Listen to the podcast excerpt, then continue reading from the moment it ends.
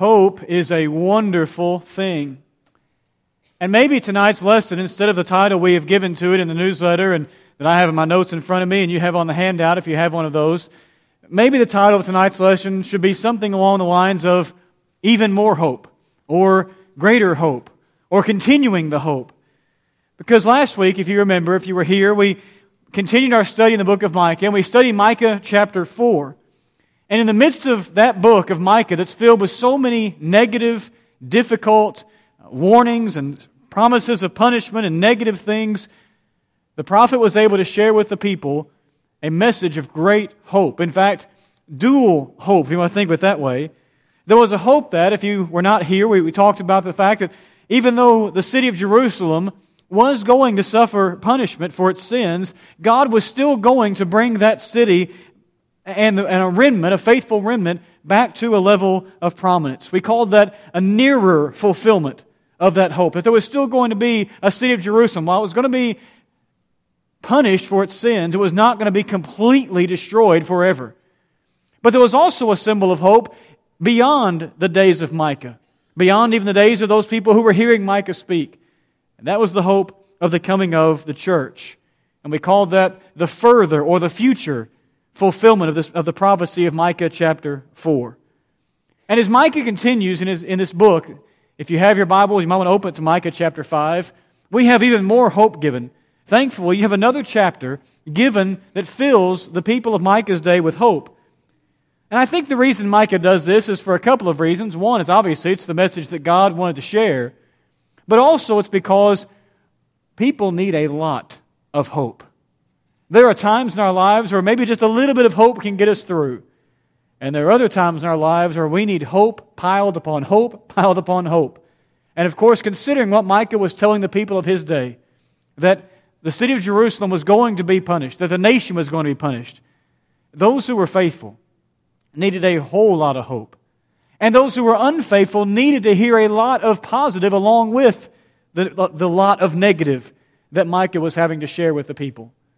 And so we're calling tonight's lesson a ruler and a remnant, but we could, again, title tonight's lesson More Hope or Greater Hope. What Micah does in Micah chapter 5 is just a couple of things we're going to study tonight. He makes two promises.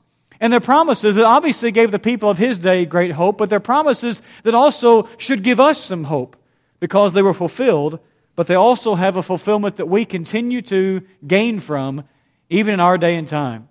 And tonight, as we go through these two things, we're going to think about really more our side of things. In other words, how these things continue to be meaningful to us in our day and time. They are the promise of a ruler and then the promise of a remnant. Notice with me, first of all, the promise of a ruler. As Micah begins to fill the people with hope, he must remind them that there is still work to be done. Notice what he says in Micah 5 and verse 1. Now muster your troops, O daughter of troops. Siege is laid against us.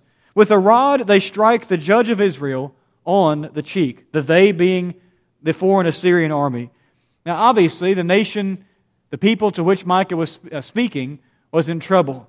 Siege was a major threat during times of war, especially in ancient days. We still see it in world history from time to time in more, more modern times, but you especially read about it in ancient warfare. Cities would be surrounded. And if they weren't defended well, the invading army basically, so long as they did their job well, just had to wait things out. Unless the people gave up on the inside, they would die of starvation, they would die of lack of water, they would die of disease. It was an awful, awful uh, form of punishment. It was slow, but it was a sure way to victory if it was done well. But notice also that verse 1 ends with the picture of being struck on the cheek. Obviously, the imagery there is one of humiliation. To strike someone on a cheek, even in far ancient times, was a sign of humiliation before them. The nation was not going to just be defeated, they were going to be humiliated in the process. That's what Micah was trying to get across. So there was work to be done. So where do you turn when you're being attacked? When siege is going to be laid against you? When you're going to be humiliated in the process? When that's the prophecy coming against you? Well, obviously, these people would have simply turned to God. That question is already answered. But it's going to be answered in a way that they might not have expected. Notice what's said in Micah 5 and verse 2. But you, O Bethlehem Ephrathah, who are too little to be among the clans of Judah. From you shall come forth for, uh, for me one who is to be ruler in Israel, whose coming forth is from old, from ancient days. Now consider a fact that we have mentioned probably so many times in this series on Micah, you're tired of hearing it. And that is that Micah was a common man, but that Micah was also from a common place. You remember as the book of Micah begins, chapter 1 and verse 1, we're told that he was from this place called Moresheth. We don't know a whole lot about, except it was just a small village over in the hill country, about 25 miles from Jerusalem. It was kind of a nothing place. That comes into play in this prophecy. Because in Micah 5 2, you see the name Bethlehem, specifically Bethlehem Ephrathah. When we hear the name of the place Bethlehem, one event very clearly comes to our mind. While several things happen in that place over the course of history, one biblical event completely overwhelms the rest of them. And that, of course, is the birth of Jesus Christ. I think it's wonderful that God uses this common man's prophet from kind of a nothing town, Moresheth, to be the one to give the prediction, the prophecy of where Jesus would be born, and it's Bethlehem, which was kind of a not so much town itself. Oh, it's important to us. We look at it and we're amazed by what happened there, but Bethlehem was just kind of another town. It wasn't Jerusalem for sure, it was just another town. But think of the historical context of Micah. The people of his day were Jerusalem centered. And by that I mean that's where the king sat. That's where everything seemed to, to flow out of. That was the royal city. Yet Micah, the prophet from a nothing town, tells them that the greatest ruler of them all was going to come from not Jerusalem, but from Bethlehem. But also remember there's a connection to that city that is important historically besides the birth of Christ and before the time of Micah. Because Bethlehem was also the hometown of another great king. It was the hometown of David. And so Micah says in the same prediction that this one who is to come, this ruler who is to come, his coming forth is from old, from ancient days. There's a dual connection. You have a connection back to David, who was from Bethlehem, but obviously, you also have a connection all the way back to eternity past, because this has always been in the mind of God that Jesus would be born in that small town, that small village of Bethlehem. I want you to listen to something that Trent Butler wrote about this particular prophecy. He said, Hope for the present was lost, but God's plans go far beyond the present. He has hopes for a new ruler for Israel. This ruler will come for the Lord. He will fulfill God's plans and be obedient to God, unlike the current Israel, Israelite rulers, or really Judean rulers. This new ruler appeared in the person of Jesus from Bethlehem, who was providentially born in his family's ancestral hometown. Now, keep in mind that Micah prophesied somewhere around 700 BC. Somewhere in the range of seven centuries before the coming of Jesus, this prophet gives us not just that someone is coming, but the very name of the town, a nothing town pretty much, from which the greatest ruler Israel would ever know would be born. But Micah also tells us something about this ruler, in fact, his character. And it's beautiful. Notice what's said in verse 4 through the beginning of verse 5. And he, that is the one to come, this ruler to come, he shall stand and shepherd his flock in the strength of the Lord, in the majesty of the name of the Lord his God and they shall dwell secure. For now he shall be great to the ends of the earth, and he shall be their peace. The rest of verse 5 and all the way through verse 6, by the way, turn this prophecy back inward for the people of Micah's day. That the Assyrian army would be turned back. Israel would win the day ultimately if they remain faithful to the Lord. But I want us to look at that prophecy more for our purposes in 2016. How powerful is that? That the birthplace of the character of Jesus is revealed seven centuries ahead of time, but also his character is revealed. You have the imagery here of a shepherd, so tender. But you also have the imagery that says that Jesus would lead in the majesty of the name of the Lord as God, and that Jesus would be their peace. Do we not see all of those fully characterized in the person of Jesus Christ? He is the great shepherd, but he's also the great king and He is our peace. That's exactly what Micah said seven centuries before Jesus was born. Now, before we move on, what possible motivation could that give to the people of Micah's day? Because this was going to come centuries later. Well, first, remember that there was a nearer fulfillment for the people of his time. We talked a little about that last week, which is why I'm not spending as much time on it this week. How all of this was not for centuries down the road. God was going to use the Assyrians, but God was also going to turn the tide, and the Assyrians were going to get their punishment as well. There was hope for the near future for these people, but also, if the people of Micah's day would have just listened to him or any other prophet, it would have filled them with hope for this reason. They would have seen that no matter how negative the news got, no matter how difficult things got in their lives and in the nation, nothing could thwart the plans of God. Even in this time, when it seemed as everything was going against the people of God, God was revealing a prophecy that the greatest ruler of them all was still to come. And by the way, I'm going to tell you where he's going to be born. Nothing was going to change the plans of God. They were always moving forward just the way, in just the way, I should say, that God wanted them to and they needed to for the fulfillment of the salvation of mankind. Today, I think this fills us with hope because we can look back and see all these prophecies fulfilled. You and I can be amazed when we see these prophecies made sometimes decades and sometimes centuries before the fulfillment came, even down to the very smallest details, and every one of them came true. And then we look at prophecies for our day that remind us there is judgment day coming, there is a heaven, there is a hell for all eternity, and we can rest sure that those things will come true in God's timing.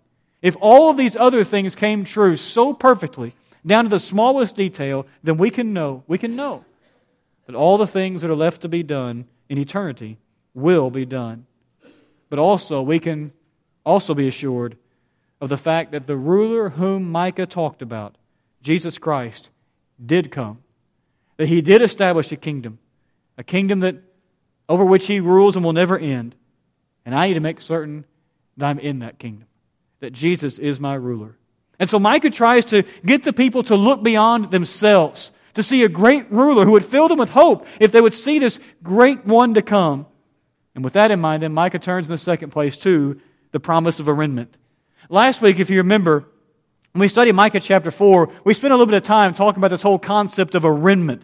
It's the idea that God has always had and utilized a smaller group of those who are faithful, a remnant of those who are faithful, to carry out His will. Though times have often been dark for faithful people, God has always had at least a few who followed His will and were faithful to Him. Last week I mentioned, for example, the remnant that was found on the Ark of Noah, just eight people. The 7,000 who did not bow the knees to Baal in the days of uh, wicked Queen Ahab and wicked Queen Jezebel. And there were others throughout Scripture, all the way from beginning to end. And as Micah continues his prophecy, then, he uses that same concept that there were those who were faithful no matter what, and that the Lord would utilize these people. Notice, we read this in the scripture a moment ago, verse 8, how it begins, and the remnant of Jacob shall be among the nations. And it talks about how there'll be a lion.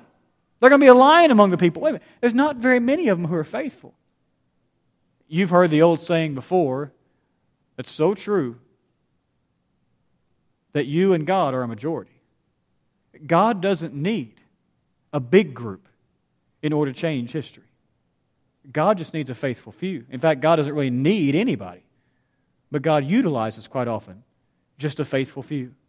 You have very few who are faithful at this time, but Micah says there'll be a lion. They're going to change the course of history. From verse 10 through the end of the chapter, verse 15, we have a powerful description from the Lord of what he would do to those who were not in that remnant. In other words, who were unfaithful. Some of those, obviously, would be among the pagans, the Assyrians.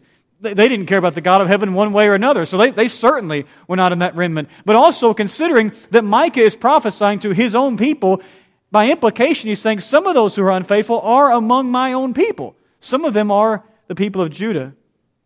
What Micah is trying to wake these people up to is the same thing he has been all along their inner turmoil and their sin is going to cost them at the very hand of God if they will not repent. So, what the Lord does in verses 11, 12, 13, and 14 is simply say, I've seen what's going on. I know what's going on.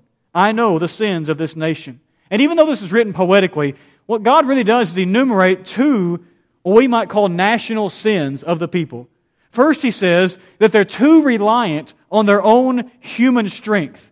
Notice what's said in verses 10 and 11. And in that day declares the Lord, I will cut off your horses from among you, and will destroy your chariots, and I will cut off the cities of your land, and throw down all your strongholds. God is saying that these people had some level of military might, but they put too much trust in it. They put too much trust in, in that, in their own strength. I, like you, I'm sure, are so thankful for our military of our nation. Those who put their lives on the line, often quite literally, for our freedoms. I'm so thankful for that. And I tip my hat to those who, in the past or presently, served or have, or have served or are serving in our military. But we need to never forget that even the most powerful army this world has ever known, with the most powerful weapons conceivable, is child's play in the hands of an almighty God. It's not close. Some may trust in horses, and some may trust in chariots, Psalm 20 and verse 7 says, but we will trust in the name of the Lord our God. We may not use chariots and horses. We need to be thankful for what we have, but we need to trust in the name of God. These people had become too reliant on their own strength as they saw it. But also, God says, I have seen that they've also fallen into pagan practices, even occultic type practices. Notice what's said in beginning verse 12 through verse 14. And I will cut off sorceries from your hand, and you shall have no more tellers of fortunes. And I will cut off your carved images and your pillars from among you, and you shall bow down no more to the work of your hands. And I will root out your Asherah images from among you and destroy your cities. You remember the law of Moses specifically had taught against things like sorcery and witchcraft. And obviously it said there's not going to be, there shouldn't be any graven images or carved images. And over and over and over, you have warnings against pagan or false worship or idol worship and what we might term more occultic type practice. That's found all throughout the law of Moses. But the people had gone so far away from the Lord that these things had become commonplace in their land. And the Lord is making it clear that He and He alone is to be worshiped. This false worship, these occultic type practices, those things were not going to last. You know, we worship a lot of things in our nation. There may be some in our nation who worship things like pagan gods. That happens from place to place. You know that as well as I do. But I think more of a problem or issue in our nation is that we worship the things that we make. We, we worship money, we worship power, we worship fame, we worship reputations, those types of things. So whether we actually bow down before them, like you might think of in some kind of religious ritual, we worship those things. But folks, that's not going to last forever. God will not let those things stand. That's the message that Micah gave to these people. And concluding Micah 5 then, after letting the people know that he knew exactly what was going on throughout their land, notice what God said in verse 15. And in anger and in wrath, I will execute vengeance on the nations that did not obey. Notice one word in that, that, that phrase nations, plural. God is not just saying this to the people of Judah, that's the primary uh, recipient. He's also saying the Assyrians are going to get theirs too. They're pagan as well. They have a cultic practice. They're, they're, they're awful. God is saying, I see this among all the nations. Micah, tell this to these people, but also let them know, I know this is going on in nations all throughout the world. That's what, that's what God is saying. But through it all, through all of that, through the fact there were sinful practices, through the fact there was false worship, occultic practices, and through the fact this was going on throughout the nations, remember what we're calling this second point. There was a remnant. Verse 8. There was a remnant. God would use that remnant, at least in part, to bring about punishment. They would go through it, they would go through all the difficulty. But God would know their faithfulness through this whole, whole time of vengeance. Our Lord does not forget those who are faithfully holding to His word and His promises, even in times when He is pouring out His judgment upon nations or peoples. I don't know about you, but that's a fantastic message. That God does not forget the faithful. Do you ever read or hear, watch the news of our own day and time and get just a wee bit concerned? I know you do because I hear from you as well. Many of you get very concerned. It seems to me, as I talk to people who are older than I am, especially, that they're more and more concerned about how, how long our nation might stand. They, they love their country, as I do, but they love God's Word more, as I do. And they see passages like this one and many others, and they just wonder how long can God let these things go on? Obviously, we don't know. We're never given a time frame. That's not for us to know. But we know that the Lord is in total control of history. And we see that for lack of a better word, the rottenness that, that's rampant in our society when we do what they were doing in the days of Isaiah, calling evil good and good evil. We, we see that all around us. And it does seem to be getting worse uh, as time goes on. They're concerned about the children, they're concerned about their grandchildren and beyond. And I have to admit, I think about that at times as well. What if? What if the Lord brought punishment upon our nation during my lifetime?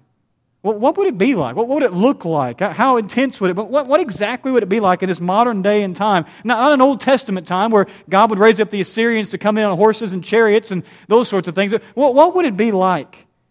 I don't know. And none of us does.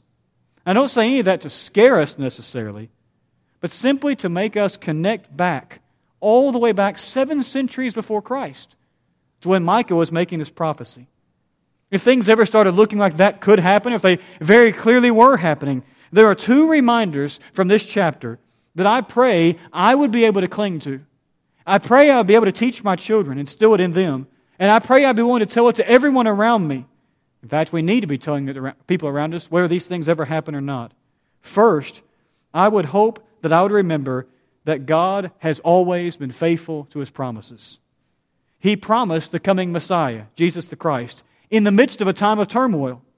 The people of Micah's day needed that hope, they needed that assurance.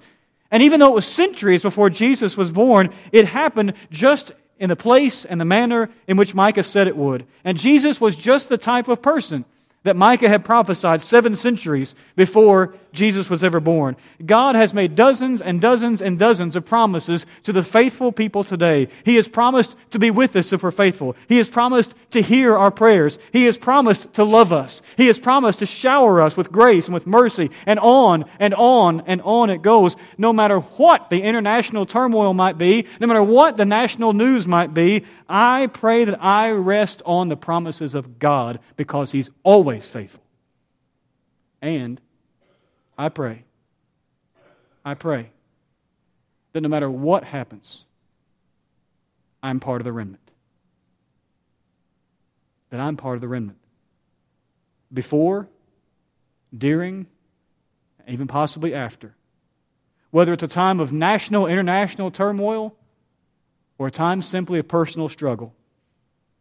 If we saw a major shift in the world powers during our lifetime, folks, even that should not move us one inch from being faithful to God in every way we possibly can. And even if it seems that, that the church is much smaller by comparison to the world around us, we are not going to cower in fear because we're going to walk by faith and not by sight, no matter what might come. Even though it was written in a time of turmoil and a time of struggle, Micah was providing those who would truly be faithful a message of hope. And for us today, we get the joy of looking back and seeing that that ruler he prophesied did in fact come. And he does continue to rule because of his kingdom. There will never be an end. Daniel chapter 2. We also are able to look back through history, biblical history and beyond, church history, and see that God has always had a remnant. People have always been faithful, no matter what's been going on. And today that remnant continues to be those who are faithfully obedient to the ruler that was born in that small town of Bethlehem. The only question I ask tonight really is Are you part of that remnant? Are you part of the remnant who obeys the ruler now instead of waiting for a day when every knee will bow, whether they want to or not? I want to bow before my ruler now. And I want to make sure that I confess his name now. And I want to make sure that come what may, I am part of that remnant now and forever. Tonight, Jesus is already king. But if you need to be part of his kingdom, he allows you entrance through his sacrifice. He allows you to be the king, allows you to make him the king and Lord of your life if you will simply come to him on his terms and live faithfully each and every day. Tonight, if you need to be baptized for the forgiveness of your sins, God add you to the church, which is the kingdom. Or not if you're a Christian not faithful, not faithfully part of that remnant, not faithfully honoring King Jesus, then why not make that right this evening? Why not make it right right now while we stand and sing to encourage you?